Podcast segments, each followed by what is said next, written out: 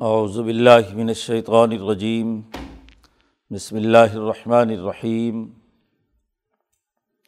ان الذین جاءوا بالافک عصبۃ منکم لا تحسبوه شرا لکم بل هو خیر لکم لکل امرئ منہم مکتسب من الاثم والذی تولی کبرہ منہم له عذاب عظیم۔ لولا اسمعتموه ظن المؤمنون والمؤمنات بانفسهم خیرا وقالوا هذا افک مبین لولا جاءوا علیہ باربعۃ شہداء فعیض لم یأتوا بالشهداء فاولئک عند اللہ هم الكاذبون.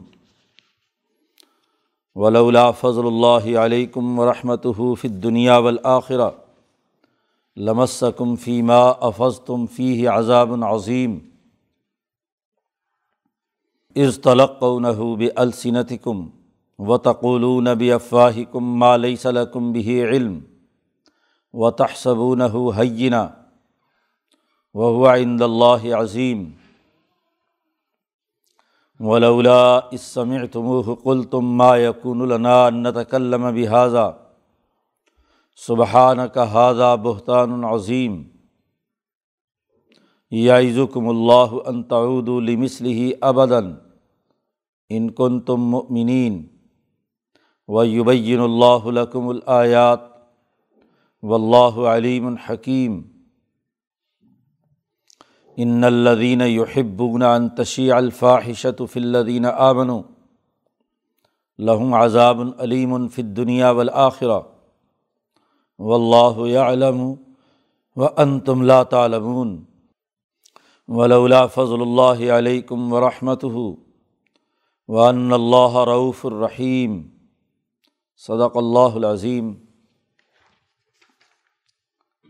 یہ صورت نور کا دوسرا رقوع ہے اور اس کا تعلق ایک اہم واقعے کے ساتھ شروع صورت میں انسانی معاشرت سے متعلق ایک بنیادی قانون اور ضابطہ بیان کیا گیا تھا کہ ایمانی اخلاقیات کے بالکل متضاد جو رویہ ہے وہ ذنا کاری کا ہے۔ ذنا کرنا یا ذنا کا الزام لگانا دونوں ہی جرم ہیں۔ پچھلی صورت میں واضح کیا گیا تھا کہ مومنون کی صفات میں سے یہ ہے کہ وہ اپنی شرمگاہوں کی حفاظت کرتے ہیں۔ ولدین ہم لفروج ہم حافظون۔ اس حفاظت کا سب سے اہم ترین نقطہ یہ ہے کہ وہ سوائے معاہدہ نکاح کے کوئی مرد اور عورت ایک دوسرے سے تعلق قائم نہیں کرتے۔ نکاح کی ضد ذنا ہے۔ تو پچھلے شروع رقوع میں ذنا سے متعلق بنیادی قانون بیان کیا گیا کہ اگر مرد اور عورت ذنا کریں اور اگر غیر شادی شدہ ہیں تو سو کوڑے لگائے جائیں اور اگر شادی شدہ ہیں تو انہیں رجم کیا جائے۔ پھر دوسرا قانون یہ بیان کیا گیا تھا کہ کسی نے کسی پر ذنا کی تہمت لگائی تو چار گواہ پیش کرنا ضروری ہے۔ اور اگر چار گواہ پیش نہ کیے جا سکے، تو تہمت لگانے والے کو اسی کوڑے لگائے جائیں گے۔ حد قذف۔ حد ذنا اور حد قذف کا ذکر پچھلے رقوع میں آ گیا۔ اور اگر کوئی شوہر اپنی بیوی پر الزام لگاتا ہے اور عورت انکار کرتی ہے، تو اس کے لیے لیان کا قانون بھی بیان کیا گیا۔ کہ ایسی مشکل صورت میں جہاں ایک مرد کے پاس چار گواہ نہیں ہیں اور وہ بیوی پر ذنا کا الزام لگاتا ہے، تو دو ہی راستے تھے۔ یا تو گواہ لائے ورنہ اسی کوڑے کھانے کے لیے تیار ہو جائے۔ تو اس پر حد لیان کا قانون نازل ہوا کہ پانچ پانچ گواہیاں دونوں دیں، میاں بیوی اور ان کے درمیان ہمیشہ ہمیشہ کے لیے تفریق ہو گئی۔ علیحدگی ہو جائے گی اب وہ میاں بیوی کے طور پر نہیں رہ سکتے۔ تو معاشرت کے یہ تین قوانین پیچھے بیان کیے۔ اس میں جو تہمت سے متعلق قانون جس پر اسی کوڑے کی سزا ہے، اس حوالے سے ایک واقعہ وقوع پذیر ہوا۔ اس واقعے پر یہ دو رکوع نازل ہوئے ہیں، جن میں سے ایک یہ رکوع اور اس سے اگلے والا۔ واقعہ حضرت عائشہ صدیقہ رضی اللہ تعالیٰ عنہ سے متعلق۔ اس ذنا کے قانون کے نازل ہونے کے بعد غزوہ بن المستلق نبی اکرم صلی اللہ علیہ و اس غزبہ میں تشریف لے گئے اور آپ صلی اللہ علیہ و کا معمول تھا کہ آپ ازواج متحرات میں سے کسی کو اپنے ساتھ رکھتے تھے جہاد میں۔ حضرت عائشہ صدیقہ نے یہ پورا تفصیلی واقعہ بیان کیا ہے جو بخاری شریف میں ڈیڑھ دو صفحے پر مشتمل ہے۔ قصے کی تمام تفصیلات خود حضرت عائشہ نے بیان فرمائی ہیں۔ تو عائشہ صدیقہ فرماتی ہیں کہ حضور نے قرآن اندازی کی تو اس میں میرا نام نکل آیا۔ میں حضور صلی اللہ علیہ و سلم کے ساتھ اس غذبہ میں شریک ہونے کے لیے ساتھ روانہ ہونے لگی۔ تو میرے پاس کوئی ہار نہیں تھا گلے میں۔ بیویوں کو یہ خواہش ہوتی ہے کہ شوہر کے ساتھ ہوں تو کوئی زیور پاس ہو۔ تو وہ کسی خاتون سے، انہوں نے آریتاً کوئی سیپیوں کا بنا ہوا ہار تھا، وہ انہوں نے گلے میں لٹکا رکھا تھا، لے لیا، ادھار۔ تو وہ حضرت عائشہ صدیقہ حضور کے ساتھ سفر پر چلی گئیں۔ جہاد سے واپس آ رہے تھے، غزوہ بن المستلق سے۔ حضرت عائشہ صدیقہ رضی اللہ تعالیٰ عنہ کی چونکہ عمر زیادہ نہیں تھی اور جسم بھی سلم تھا، ان کے لیے ایک الگ سے مستقل اونٹ ساتھ چلتا تھا۔ اس میں ایک ہودج جس کے چاروں طرف پردے لٹکے ہوتے تھے۔ حضرت عائشہ اس میں بیٹھتی تھیں اور وہ جو اونٹ والے ہیں، تین چار آدمی، وہ اسے اٹھا کر اونٹ پر رکھ دیتے تھے۔ اونٹ کھڑا ہو جاتا تھا۔ اب ایک جگہ پڑاؤ کیا اور اس پڑاؤ میں حضرت عائشہ صدیقہ رضی اللہ تعالیٰ عنہ کو کوئی قضائے حاجت کی ضرورت پیش آئی۔ ادھر سے انہیں اندازہ نہیں تھا کہ قافلے کے کوچ کا اعلان ہو گیا۔ تو وہ وہاں سے نکل کر باہر جنگل میں بیت الخلاء کے لیے تشریف لے گئیں۔ اسی دوران کوچ کا اعلان ہو گیا، لشکر روانہ ہونا ہے۔ اب وہاں انہیں دیر اس لیے لگ گئی کہ وہ ہار ٹوٹ کے کہیں گر گیا۔ وہاں جب تلاش کرنے میں لگ گئیں، ارد گرد جہاں جہاں جس جس راستے سے گئی تھیں، ادھر سے کوچ کا اعلان ہو گیا۔ اور چار آدمیوں نے وہ عہدج اٹھایا اور اونٹ پہ رکھ دیا۔ پردے چکے لٹکے ہوئے تھے، انہیں اندازہ نہیں ہوا کہ حضرت عائشہ اندر ہیں یا نہیں، اور وزن بھی چونکہ اتنا زیادہ نہیں تھا، اس لیے اندازہ ہی نہیں ہوا۔ اونٹ روانہ ہو گیا، پورا لشکر روانہ ہو گیا۔ شام کا وقت ہے، حضرت عائشہ واپس آئیں تو قافلہ جا چکا ہے۔ سمجھدار تھیں، حضرت عائشہ نے سوچا کہ اگر میں قافلے کی طرف پیچھے چلوں تو پہنچ تو سکتی نہیں پیدل۔ ان کو جب میں نہیں ملوں گی تو واپس اسی جگہ پر آئیں گے۔ تو وہی جو درخت جس کے قریب ان کا اونٹ تھا، وہیں اس درخت کی جڑ میں بیٹھ گئیں کہ تلاش کرتے ہوئے آئیں گے تو یہیں مجھے ملنا چاہیے۔ میں اگر کسی جنگل میں بھٹک گئی تو پتہ نہیں میں کس طرف اور وہ کس طرف۔ تو وہ وہیں درخت کے ساتھ ٹیک لگا کر بیٹھ گئیں اور وہیں انہیں نیند آئی، سو گئی حضور صلی اللہ علیہ وسلم کا معمول تھا کہ لشکر سے پیچھے کئی میل کے فاصلے پر کچھ لوگوں کا دستہ مقرر کیا جاتا تھا۔ کم از کم ایک آدمی تو ضرور ہوتا تھا۔ حضرت صفوان ابن معطل رضی اللہ تعالیٰ عنہ اس غذبہ میں ان کی ڈیوٹی تھی کہ وہ پیچھے سے جب لشکر روانہ ہو جائے تو لشکریوں میں کسی کی کوئی چیز گری پڑی رہ گئی، ہوتا ہے، مجمع چل رہا ہے۔ تو چلتے ہوئے جلد بازی میں کوئی چیز رہ گئی ہو، تو اس کے لیے حضور صلی اللہ علیہ وسلم نے آدمی مقرر کیا ہوا تھا کہ وہ کسی کی گری پڑی چیز ہو، پورا لشکر کی راؤنڈ لگا کر جو چیزیں اسے ملیں وہ لے کر آ جائے اور پھر جس کی گری ہو وہاں لشکر میں دے دی جائے۔ صفوان ابن معطل اگلی صبح کو وہاں پہنچتے ہیں۔ تو دور سے انہوں نے لشکر پر پورے پر رات کے اندھیرے میں تو پتہ نہیں چلنا تھا کہ کیا چیز ہے، کیا نہیں۔ اس لیے صبح کو وہاں پہنچے تاکہ دن کی روشنی میں دیکھ لیں کہ کوئی چیز گری پڑی ہے تو وہ اٹھا کر لشکر میں لے جائیں۔ انہوں نے دور سے دیکھا کہ ایک حیولہ پڑا ہے درخت کے سائے میں، قریب پہنچے۔ تو چونکہ پردے کا قانون سے پہلے حضرت عائشہ کو انہوں نے دیکھا ہوا تھا، ان کی نظر جیسے ہی حضرت عائشہ صدیقہ پر پڑی تو انہوں نے بلند آواز سے انا لاہ و ان راجعون پڑھا۔ اس سے ہڑبڑا کر حضرت عائشہ اٹھ بیٹھی، چہرے پہ پردہ کر لیا اور انہوں نے اونٹ لا کر، اونٹ ان کے پاس تھا، لا کر قریب بٹھا دیا، خود دوسری طرف رخ کر لیا۔ حضرت عائشہ صدیقہ اس اونٹ پر بیٹھ گئی اور وہ نکیل پکڑ کر صفوان پیدل انہیں لشکر میں لے کر گئے۔ زہر کے بعد حضرت عائشہ وہاں پہنچی ہیں۔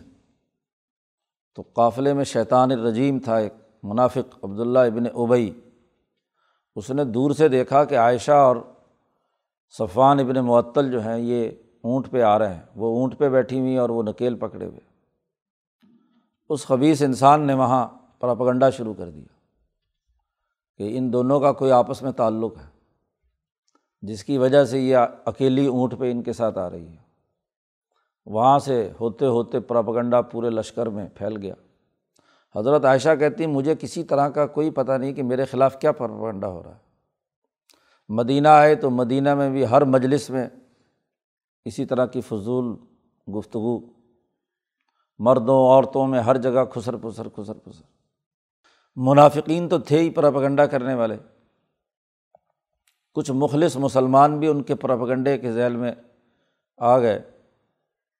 یہ جو نیک اور سادہ دل لوگ ہوتے ہیں، بے وقوف سے وہ لائی لگ قسم کے لوگ ہوتے ہیں، ان کی اپنی کوئی رائے نہیں ہوتی، وہ ساتھ لگ گئے حتیٰ کہ حضرت حسان ابن ثابت، مستہ ابن اثاثہ اور اس طرح کے کئی لوگ سیدھے سادے قسم کے، وہ بھی اس پراپگنڈے کے ذیل میں آ گیا اور انہوں نے بھی باتیں کرنا شروع کر دیں۔ پراپگنڈا پورے عروج پر تھا، لیکن حضرت عائشہ فرماتی ہیں کہ مجھے خبر تک نہیں کہ میرے خلاف کیا ہو رہا ہے۔ البتہ میں نے دیکھا کہ رسول اللہ صلی اللہ علیہ و سلم کا رویہ مجھ سے وہ نہیں رہا جو پہلے تھا۔ میں نے کہا شاید ویسے کوئی طبیعت کا اثر ہوگا۔ تو حضور اس طریقے سے جیسے کھل کر پہلے مجھ سے بات چیت کرتے تھے، ویسی بات حضور نے کرنا بند کر دی۔ ایک دن حضرت عائشہ کہتی ہیں کہ بیت الخلاء کے لیے عورتیں باہر جاتی تھیں۔ تو میں بھی عورتوں کے ساتھ جا رہی تھی۔ تو ایک خاتون میرے ساتھ بڑھیا تھی، مستہ ابن وساسا رضی اللہ تعالیٰ عنہ کی والدہ۔ ان کا پاؤں الجھا، تو پاؤں الجھا تو وہ گرنے لگیں، تو انہوں نے اپنے بیٹے کو گالی دی، مستہ کو، کہ مستہ ہلاک ہو جائے۔ تو حضرت عائشہ کہتی، میں نے حیران ہو کر کہا، اماں جان، وہ تو بڑے مخلص مسلمان ہیں، مستہ تمہارا بیٹا، اور تم اسے برا بھلا کہہ رہی ہو۔ تو خاتون نے میری طرف بڑی غور سے دیکھا کہ عائشہ تمہیں پتہ نہیں کہ تمہارے خلاف وہ کیا کیا بات کر رہا ہے۔ عائشہ کہتی مجھے نہیں معلوم۔ تو پھر انہوں نے بتایا کہ وہ تو ایک مہینہ ہو گیا، جب سے تم سے وہاں سے آئی ہو، لڑائی سے۔ تمہارے خلاف تو مدینے میں بڑا پراپگنڈا ہو رہا ہے۔ جھوٹا الزام تم پر لگایا جا رہا ہے۔ میرا بیٹا بھی اس میں شریک ہے مستہ اس لیے میں نے اس کو برا بھلا کہا۔ عائشہ کہتے ہیں، میری تو ایک سانس اوپر، ایک نیچے کہ یہ کیا میرے ساتھ؟ واپس آئی اور رونا پیٹنا شروع کر دیا گھر میں۔ بہت مسلسل روتی رہی۔ حضور نے بھی مجھ سے پوچھا کہ اصل معاملہ کیا ہے؟ تو حضرت عائشہ فرماتی ہے کہ مجھے اس سے تکلیف ہوئی۔ حضور بھی پریشان تھے۔ کوئی پتہ نہیں چل رہا تھا کہ اصل بات مسئلہ کیا ہے۔ ایک مہینے سے زیادہ کا عرصہ گزر چکا ہے۔ ایسی حالت میں حضرت صلی اللہ علیہ وسلم نے حضرت عائشہ سے کہا کہ تم اپنے گھر چلی جاؤ۔ وہ حضرت ابو بکر صدیق رضی اللہ تعالیٰ عنہ کے گھر چلی گئی اور وہاں بھی ان کا وہی کہتے میری آنکھوں سے آنکھوں سے آنسو نہیں تھمتے تھے۔ ہر وقت روتی رہتی تھی۔ اللہ سے دعا مانگتی تھی کہ میری برات کا اعلان ہونا چاہیے۔ حضور صلی اللہ علیہ وسلم پر۔ حضور صلی اللہ علیہ وسلم وہاں بھی آئے اور حضرت عائشہ سے کہا کہ اگر دیکھو تم سے جرم ہو چکا ہے تو تم استغفار کرو۔ اور اگر نہیں ہے تو پھر اپنی برات کی کوئی صورت پیدا کرو۔ اس طرح کی کوئی بات حضور صلی اللہ علیہ وسلم نے حضرت عائشہ سے کہی۔ حضرت عائشہ نے کہا کہ میرا جواب میرے باپ دیں گے، ابو بکر اور میری ماں دیں گے۔ ظاہر ہے ان کے پاس بھی کیا جواب تھا؟ سب پریشانی کے عالم میں تھے۔ اسی موقع پر یہ دو رقو نازل ہوئے ہیں۔ حضرت عائشہ صدیقہ رضی اللہ تعالیٰ عنہ کی برات کے طور پر۔ حضرت عائشہ بڑے فخر سے یہ رقوع پڑھا کرتی تھی کہ اللہ نے خود میری برات کا اعلان کیا ہے اور وہ بھی قرآن پاک میں۔ قرآن حکیم نے یہاں بڑے سخت الفاظ استعمال کیے ہیں جنہوں نے حضرت عائشہ صدیقہ رضی اللہ تعالیٰ عنہ پر یہ جھوٹا الزام لگایا تھا۔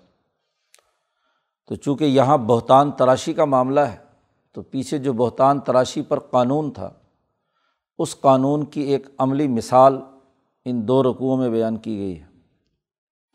قرآن حکیم کہتا ہے، ان الدین جا او بالعف کی عصوتم من کم بے شک وہ لوگ جنہوں نے جھوٹ کا طوفان اٹھایا، عفق کہتے ہیں، جھوٹ اور جھوٹ کا پراپگنڈا۔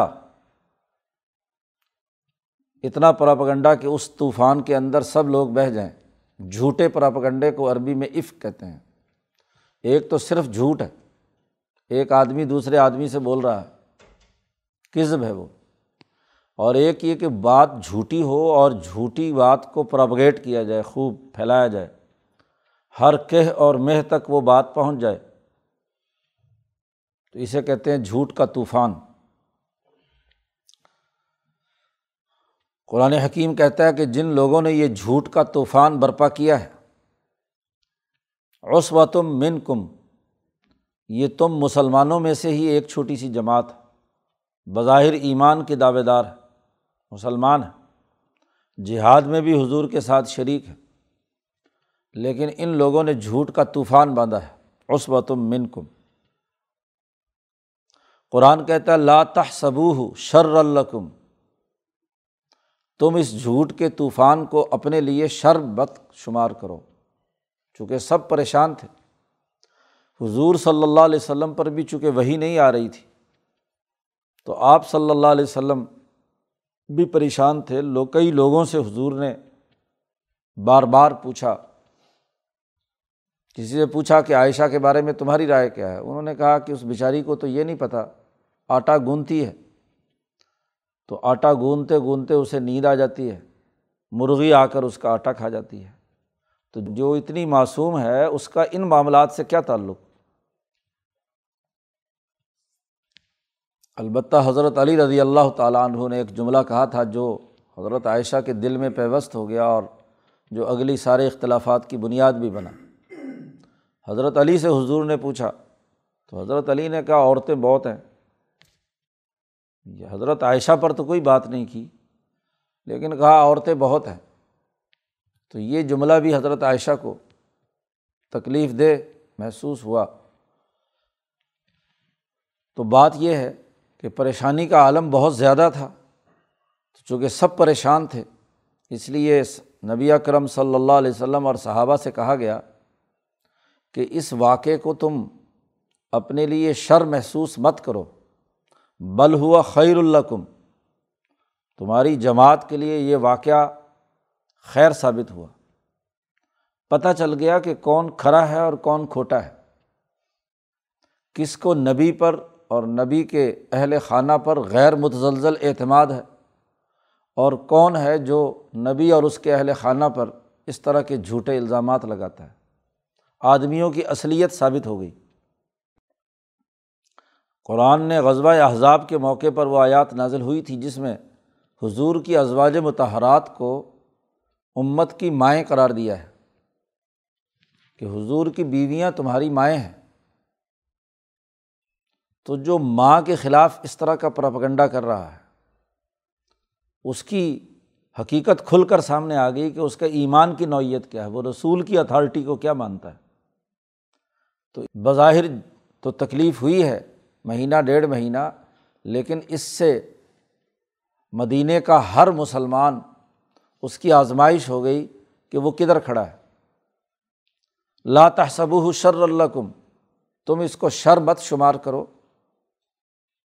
بل ہوا خیر اللہ کم یہ تمہارے لیے بہتر ہے۔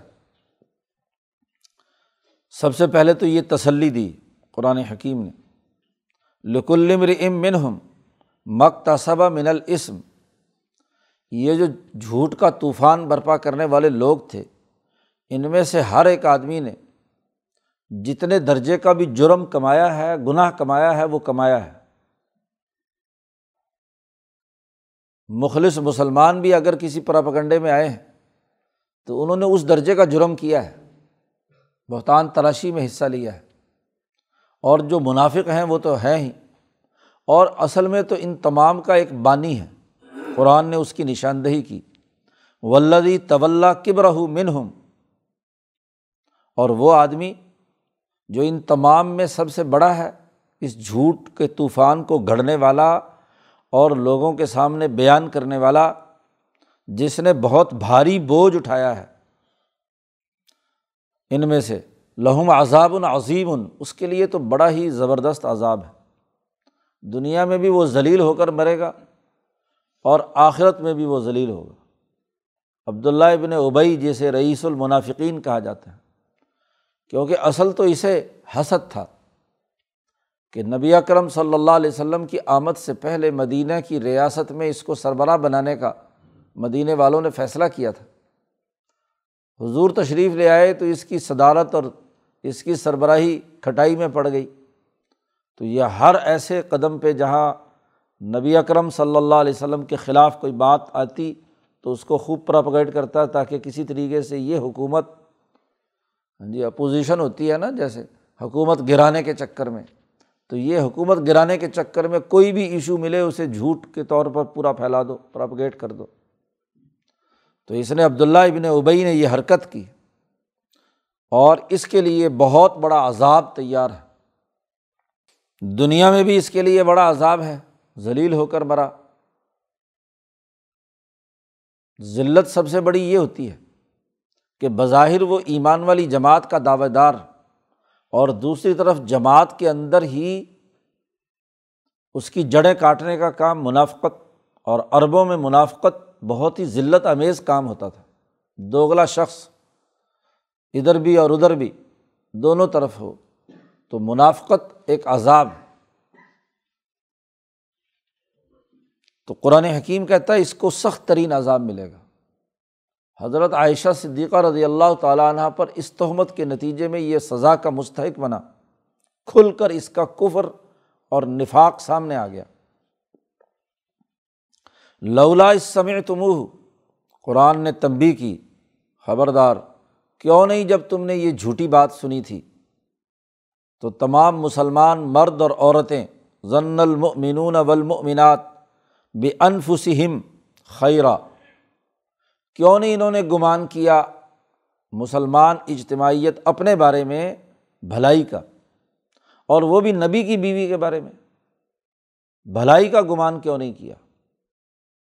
اور اپنے آپ کو سامنے رکھ کر اپنے ایمان کے تناظر میں کیوں نہیں پرکھا کہ یہ بات کتنی بھاری ہے کہ ابو بکر صدیق کی بیٹی اور رسول اللہ صلی اللہ علیہ وسلم کی بیوی کیا اس حرکت میں مبتلا ہو سکتی ہے جو تم جھوٹا پراپگنڈا اس کے خلاف کر رہے ہو؟ چنانچہ حضرت ابو ایوب انصاری رضی اللہ تعالیٰ عنہ اپنی بیوی کے ساتھ بیٹھے ہوئے تھے تو بیوی نے کھانے کے دوران کہا کہ وہ عائشہ کے بارے میں اس طرح کا پراپگنڈا چل رہا ہے۔ آپ نے سنا؟ ابو ایوب انصاری نے کہا، خبردار میرے سامنے اس طرح کی بات کی تو۔ تم بتاؤ کہ تم پر اگر کوئی یہ الزام لگائے تو تم برداشت کرو گی؟ اپنے آپ کو سامنے رکھو عائشہ کی جگہ پر۔ اگر نہیں، میں تو نہیں کروں گی۔ تو ابو ایوب انصاری نے کہا، تو ابو بکر صدیق کی بیٹی اور محمد مصطفیٰ صلی اللہ علیہ وسلم کی بیوی کے بارے میں یہ گمان کیا جا سکتا ہے کہ اس نے اس طرح کی کوئی حرکت کی ہو؟ خاموش ہو گئی۔ اسی کو قرآن نے کہا کہ تم نے جب یہ جھوٹا پراپگنڈا سنا، تو تم مسلمان مرد ہوں یا عورتیں؟ المؤمنون والمؤمنات۔ تو انہوں نے اچھا گمان کیوں نہیں کیا؟ اور انہوں نے یہ کیوں نہیں کہا؟ وقالو حاضہ افکم مبین. انہوں نے یہ کیوں نہیں کہا کہ یہ واضح طور پر جھوٹ کا طوفان ہے؟ بعض پرس کی ہے اللہ نے کہ تمہیں تو سنتے ہی اس کے جواب میں حضرت عائشہ کے بارے میں خیر کا گمان کرنا چاہیے تھا اور اس طوفان کے بارے میں کہنا چاہیے تھا کہ ہادہ افق مبین، یہ جھوٹ کا طوفان ہے۔ پہلے میں قانون بیان کر چکا ہوں۔ اللہ پاک نے فرمایا، لولا جا علیہ بھی ارباتی شہدا جو آدمی جھوٹ کا الزام کسی پر ذنا کا لگائے، تو پیچھے قانون بیان ہو چکا ہے کہ چار گواہ لائے۔ تو کیوں نہیں تم نے عبداللہ ابن ابئی سے جھوٹا پراپکنڈا کرنے والوں سے چار گواہ کیوں نہیں مانگے تم نے؟ کیوں نہیں مطالبہ کیا تم نے کہ چار گواہ لاؤ؟ لولا جاؤ علیہ بربات شہدا فیض علم یا تو بھی شہدائی اور اگر وہ یہ گواہ نہیں لائے تھے اور نہ ان کے پاس کوئی گواہ تھا، تو فلاء کا عند اللہ حم کا زبون تو یہ جھوٹا پراپکنڈا کرنے والے اللہ کے یہاں بالکل جھوٹے ہیں۔ ہم بھی تاکید کے لیے لائے دوبارہ، اور پورا جملہ بھی تاکید کا ہے، اور اللہ کا نام بھی ساتھ ذکر کر دیا۔ اللہ کے نزدیک یہ سب لوگ پکے جھوٹے ہیں۔ یا تو چار گواہ لائیں، اگر کوئی کسی پر ذنا کی تہمت لگائے۔ اور یا پھر کیا ہے، کوڑے کھانے کے لیے تیار ہو جائے۔ تم نے ان کو بلا کر گواہ کیوں نہیں مانگے؟ ان کو سزا کیوں نہیں دی؟ اللہ پاک فرماتے ہیں کہ یہ اتنا بڑا جھوٹا الزام تھا۔ حضرت عائشہ پر کہ ولا فضل اللہ علیکم ورحمۃ فت دنیا بلاخرہ اگر تم مسلمانوں کی جماعت پر اللہ کا فضل اور اس کی رحمت دنیا اور آخرت میں نہ ہوتی، تو یاد رکھو اس جھوٹ پر، لمسکم فیما افز تم تم نے جو پراپگنڈا کیا ہے اس کے نتیجے میں تمہیں عذاب العظیم تمام کو عذاب گھیر لیتا، پورا مدینہ عذاب کے لپیٹ میں آ جاتا۔ جی۔ اللہ نے یہ بڑی برداشت کی ہے، اللہ نے فضل اور کرم کیا ہے۔ ورنہ ہونا تو یہ چاہیے تھا کہ جتنا طوفان تم نے برپا کیا ہے ایک معصوم اور محسن خاتون پر، اور ایک شریف اور اچھے انسان صفوان ابن معطل پر۔ تو اس کے نتیجے میں تم تمام کو کیا ہے، سخت عذاب گھیر لیتا۔ قرآن کہتا ہے، عجیب بات ہے اس تلق نہ ہو بھی السنت کم جب تمہاری زبانوں نے ان کے پراپگنڈے کو قبول کرنا شروع کر دیا۔ یہ جھوٹا پراپگنڈا کر رہے ہوں اور مسلمان ہو کر جھوٹے پراپگنڈے کو قبول کر لے۔ ہر سنی سنائی بات کو آگے نقل کرنا شروع کر دے بغیر کسی تحقیق کے۔ یہ تو مسلمان اجتماعیت کی سراسر خلاف ورزی ہے۔ مولانا سندھی رحمۃ اللہ علیہ فرماتے ہیں کہ صحیح اور سچے اجتماع میں جھوٹ کے طوفان کو پھیلانے کی اجازت نہیں ہے، پراپگنڈا کرنے کی اجازت نہیں۔ جو حقائق اور سچائی ہے، اس کے مطابق بات اور گفتگو کرنی ہے۔ اور اگر کوئی بری بات ہے بھی، تو اس کی اشاعت ممنوع ہے۔ جیسا کہ عگیسی رقوع کے آخر میں اللہ پاک بیان فرما رہے ہیں۔ اس تلقہ نہ ہو بھی السنت کم عذاب اس لیے آنا چاہیے تھا تم پر کہ جب تم نے اپنی زبانوں سے وہ بات کہنا شروع کر دی جو پرپگنڈے کے طور پر پھیلائی گئی تھی۔ و تقولون بھی افواہ کم اور تمہارے منہ چر چر بولنے لگے، یہ جھوٹا پرپگنڈا تمہیں کوئی بھی لگائے کسی غلط راستے پر تو تم چل پڑو۔ لوگوں کی زبانوں سے باتیں سنتے ہو اور پھر تمہارے منہ اس پراپگنڈے کو لے کر آگے۔ لوگوں کے سامنے بیان کرنا شروع کر دیں۔ تقولون بھی افواہ کم اور ایسی چیز بیان کر رہے ہو تم کہ ماں لئی سلکم بھی علم کہ تمہیں اس کا کوئی علم نہیں ہے۔ آدمی کو جو بات کسی سے سنیں اور خود اس کو اس کے بارے میں کوئی علم نہ ہو تو وہ آگے منتقل کرنا یہ ایک معاشرے کی سب سے بڑی خرابی ہوتی ہے۔ کسی معاشرے کی خرابی کا علامت ہے یہ کہ ہر سنی سنائی بات آگے منتقل کر دی جائے۔ نبی کرم صلی اللہ علیہ وسلم نے فرمایا کہ کفا بل مری کذبن حدث بک الما سمع۔ کسی آدمی کے جھوٹا ہونے کے لیے یہی کافی ہے کہ جو بات بھی سنے بغیر کسی تحقیق کے آگے بیان کرنا شروع کر دے۔ بھائی، آپ تک بات آئی ہے تو بات کی تحقیق کرو۔ اگر اس کے حقائق ہیں، دلائل ہیں، شواہد ہیں تحقیق سے ثابت ہو تو پھر آگے اس بات کو بیان کرنا چاہیے۔ اور اگر تحقیق نہیں ہے، محض سنی سنائی بات آگے منتقل کر دی۔ تو حضور نے فرمایا کہ آخر زمانے میں شیطان انسان کی شکل میں آئے گا اور وہ آ کر کسی کے کان میں کہے گا کہ میں نے ایسے سنا ہے، ایسے ایسے بات ہے۔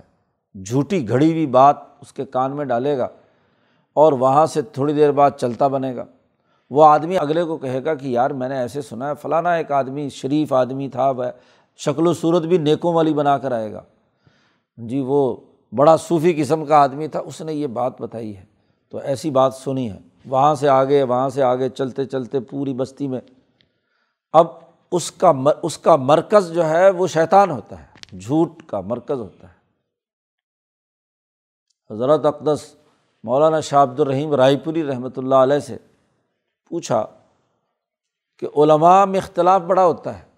لوگ باتیں کرتے ہیں، کوئی کچھ کہتا ہے، کوئی کچھ کہتا ہے، کچھ کہتا ہے، ہمیں سمجھ میں نہیں آتی۔ رائے پور کے رو صاحبان عصر کے بعد کی مجلس میں حضرت سے یہ سوال کیا۔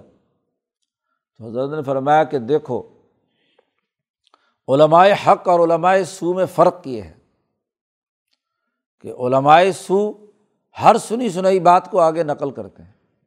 خود تحقیق اگر تو کوئی دنیا دار سرمایہ پرست شیطانی عادتوں والا آدمی سے بات چلی ہو اور علماء کی زبان سے ادا ہو رہی ہو تو وہ علماء سو ہے اور اگر وہ بات الرحمٰن کی طرف سے سچے مخلص علماء کی زبان سے چلے اور پھر عوام میں جائے تو وہ علماء حق کہ جو قرآن و سنت اور دین کی تعلیمات کی اساس پر سچے لوگ جس بات کو بیان کریں چاہے عوام مخالف ہی کیوں نہ ہوں، وہ بات حق ہے، وہ علماء سچے ہیں۔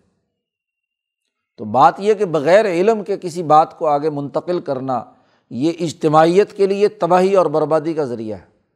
تو قرآن نے کہا مال صلاحم بھی علم۔ بغیر کسی علم کے تمہاری زبانیں بولتی رہیں، یہ جھوٹا پراپگنڈا آگے سے آگے پھیلاتی رہیں۔ اور تمہاری حالت یہ تھی کہ تہ نہ ہو حین تم نے اس کو بہت ہلکا لیا۔ ایک پاک دامن عورت اور پاک دامن مرد پر یہ جھوٹا الزام لگانا تم نے ایک بڑی ہلکی سی بات سمجھ لی کہ آگے پراپگنڈا کرنا شروع کر دیا۔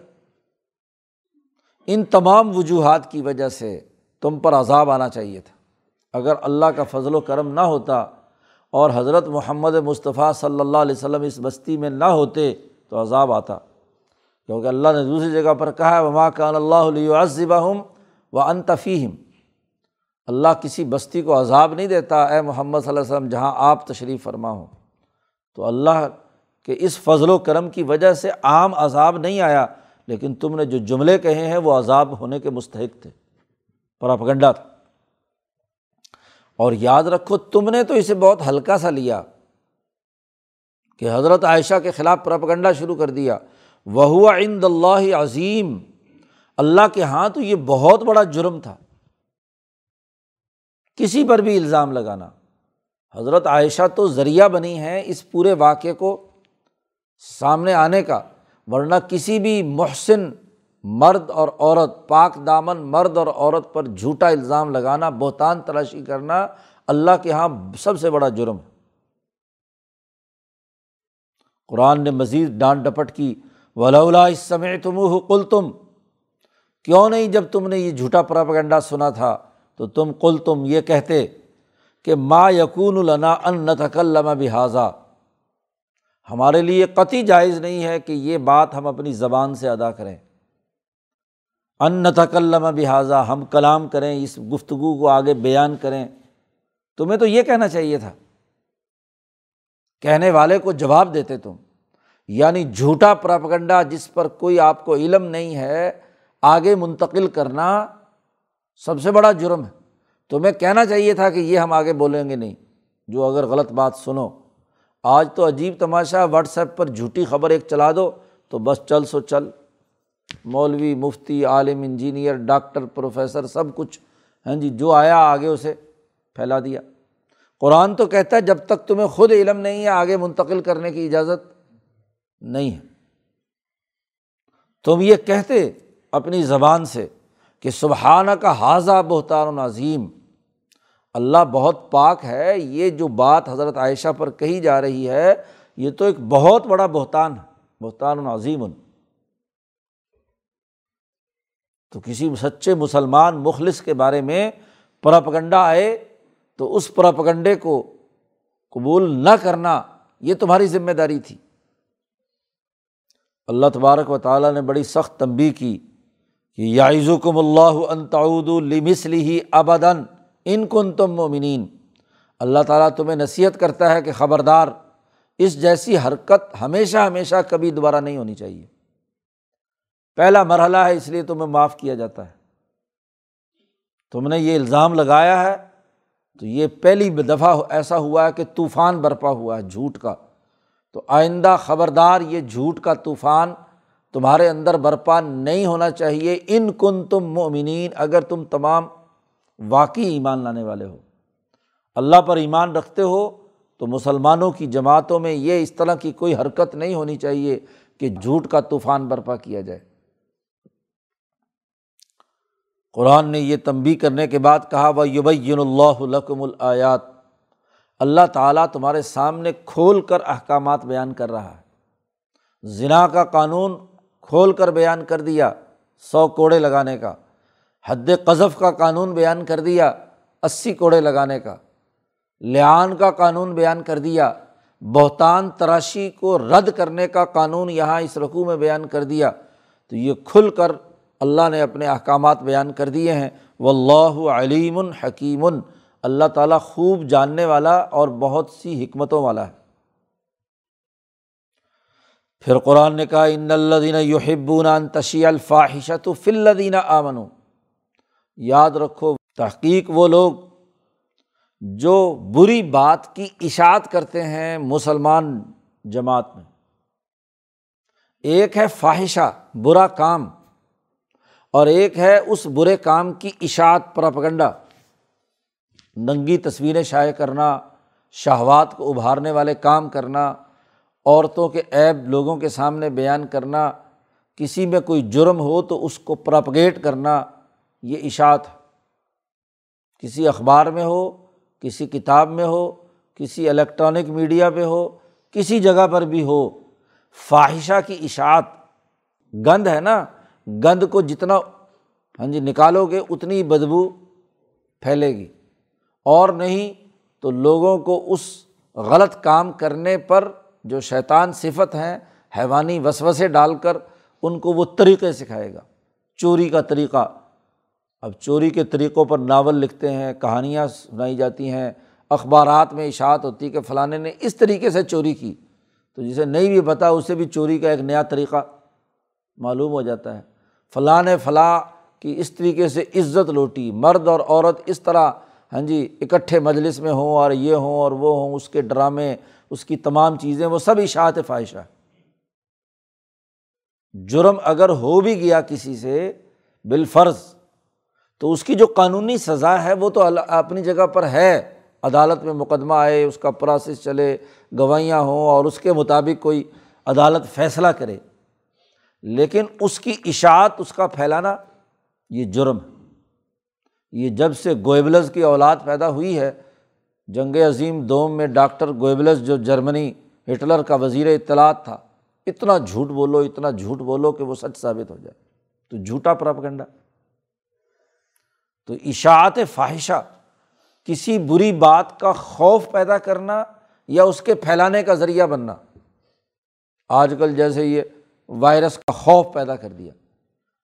کاروبار چلانے کے لیے، معیشتوں کو تباہ و برباد کرنے کے لیے، من مانے مقاصد حاصل کرنے کے لیے۔ تو فواہشہ ہر اس کام کو کہتے ہیں جو سوسائٹی کی اجتماعیت کو توڑنے والی ہو۔ اور سوسائٹی کی اجتماعیت کے دو بڑے بنیادی دائرے ہیں، ایک سیاسی اور ایک معاشی۔ ان دو دائروں میں بالخصوص جو اجتماعی ڈسپلن کو توڑنے کا ذریعہ بنے اب یہ عمل بھی مسلمانوں کی اجتماعیت میں تفریق پیدا کرنے کا تھا۔ نبی اکرم صلی اللہ علیہ وسلم کی حکومت کے خلاف پراپگنڈے کے لیے عبداللہ ابن ابئی نے ساری حرکت کی تھی۔ حقیقت تو وہ بھی جانتا تھا، لیکن پراپگنڈا تو جو اس اجتماعیت کو توڑنے کا کام کرتا ہے اور اس کی اشاعت کرتا ہے، اس لیے ایسے تمام اخبارات، ایسی تمام میڈیا، ایسی تمام جتنے بھی ذرائع ابلاغ ہیں جو جھوٹی اور غلط بات کا پراپگنڈا کریں، یہ ایک مستقل جرم ہے۔ جیسے جرم کرنے والا مجرم ہے، ایسے اس کا پراپگنڈا کرنے والا بھی مجرم ہے۔ اللہ نے کہا ہے لہم عذاب علیم۔ ایسے لوگوں کے لیے جو جھوٹے پراپگنڈا کرتے ہیں۔ آج کا تو کوئی جھوٹا صحافی نہیں بچے گا، جو پراپگنڈے میں شریک نہ ہو۔ جھوٹے چینل، جھوٹی باتیں پھیلانے والے سامراجی مقاصد کے لیے، ملکوں اور قوموں کو تباہ کرنے کے لیے جھوٹا پراپگنڈا کرنے والے، جھوٹے اعداد و شمار پیش کرنے والے، اللہ پاک کہتا لہم عذاب العلیم فت دنیا آخرہ دنیا میں بھی اور آخرت میں بھی ان کے لیے دردناک عذاب ہے۔ ایسا عذاب کہ خود عذاب بھی پناہ مانگے۔ علیم وصف بیان کیا ہے کہ خود عذاب بھی دردناک کی حالت میں ہے۔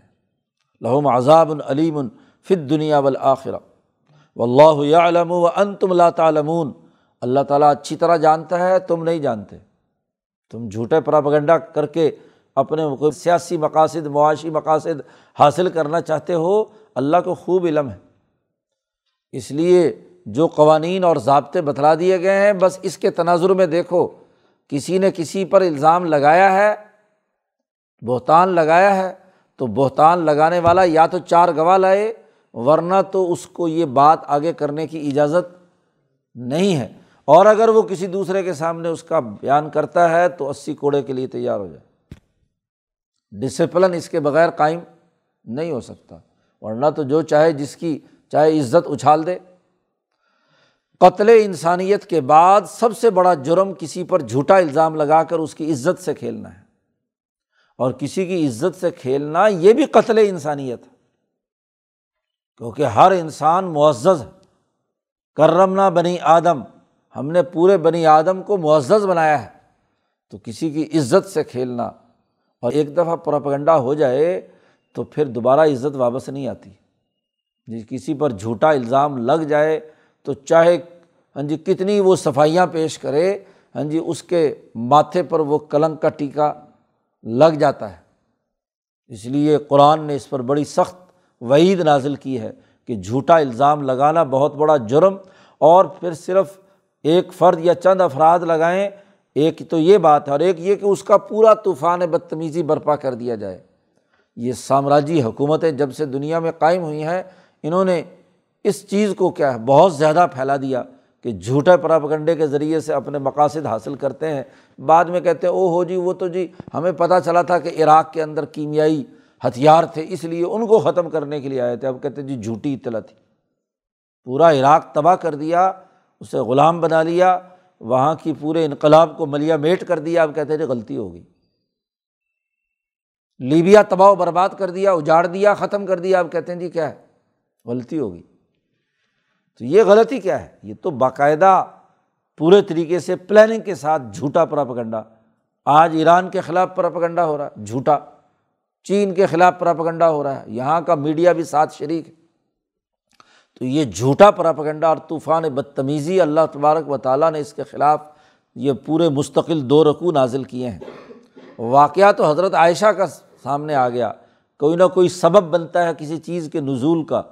تو واقعہ وہ سامنے آیا اور قرآن نے اس کے ضمن میں یہ بنیادی قوانین اور ضابطے بیان کر دیے۔ ولا فضل اللہ علیکم و رحمت اگر اللہ کا فضل اور اس کی رحمت نہ ہوتی تو عذاب آ چکا ہوتا۔ اور اگر اللہ تبارک و تعالیٰ جو رعوف الرحیم ہے، مہربان ہے اور انتہائی رحمت والا ہے، تو اس نے برداشت کیا ہے۔ ورنہ تمہارا کرتوت تو ایسا تھا کہ پورے مدینہ کو یہ عذاب گھیر لیتا، جو تم نے ایک پاک دامن عورت اور پاک دامن مرد پر جھوٹا الزام لگایا ہے۔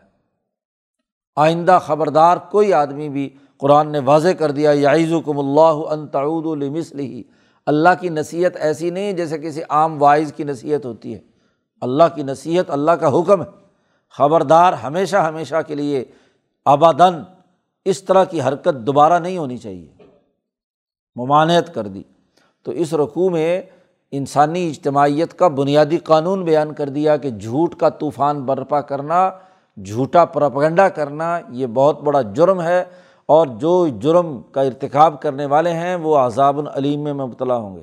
دنیا میں بھی دونوں لفظ کہا ہے، اللہ پاک نے لہم عذاب العلیم فت دنیا بالآخرت دنیا میں بھی اور آخرت میں بھی۔ آخرت کا عذاب تو اس سے بھی بڑا ہے۔ اللہ تعالیٰ قرآن حکیم کو سمجھنے اور اس پر عمل کرنے کی توفیق عطا فرمائے۔ اللہ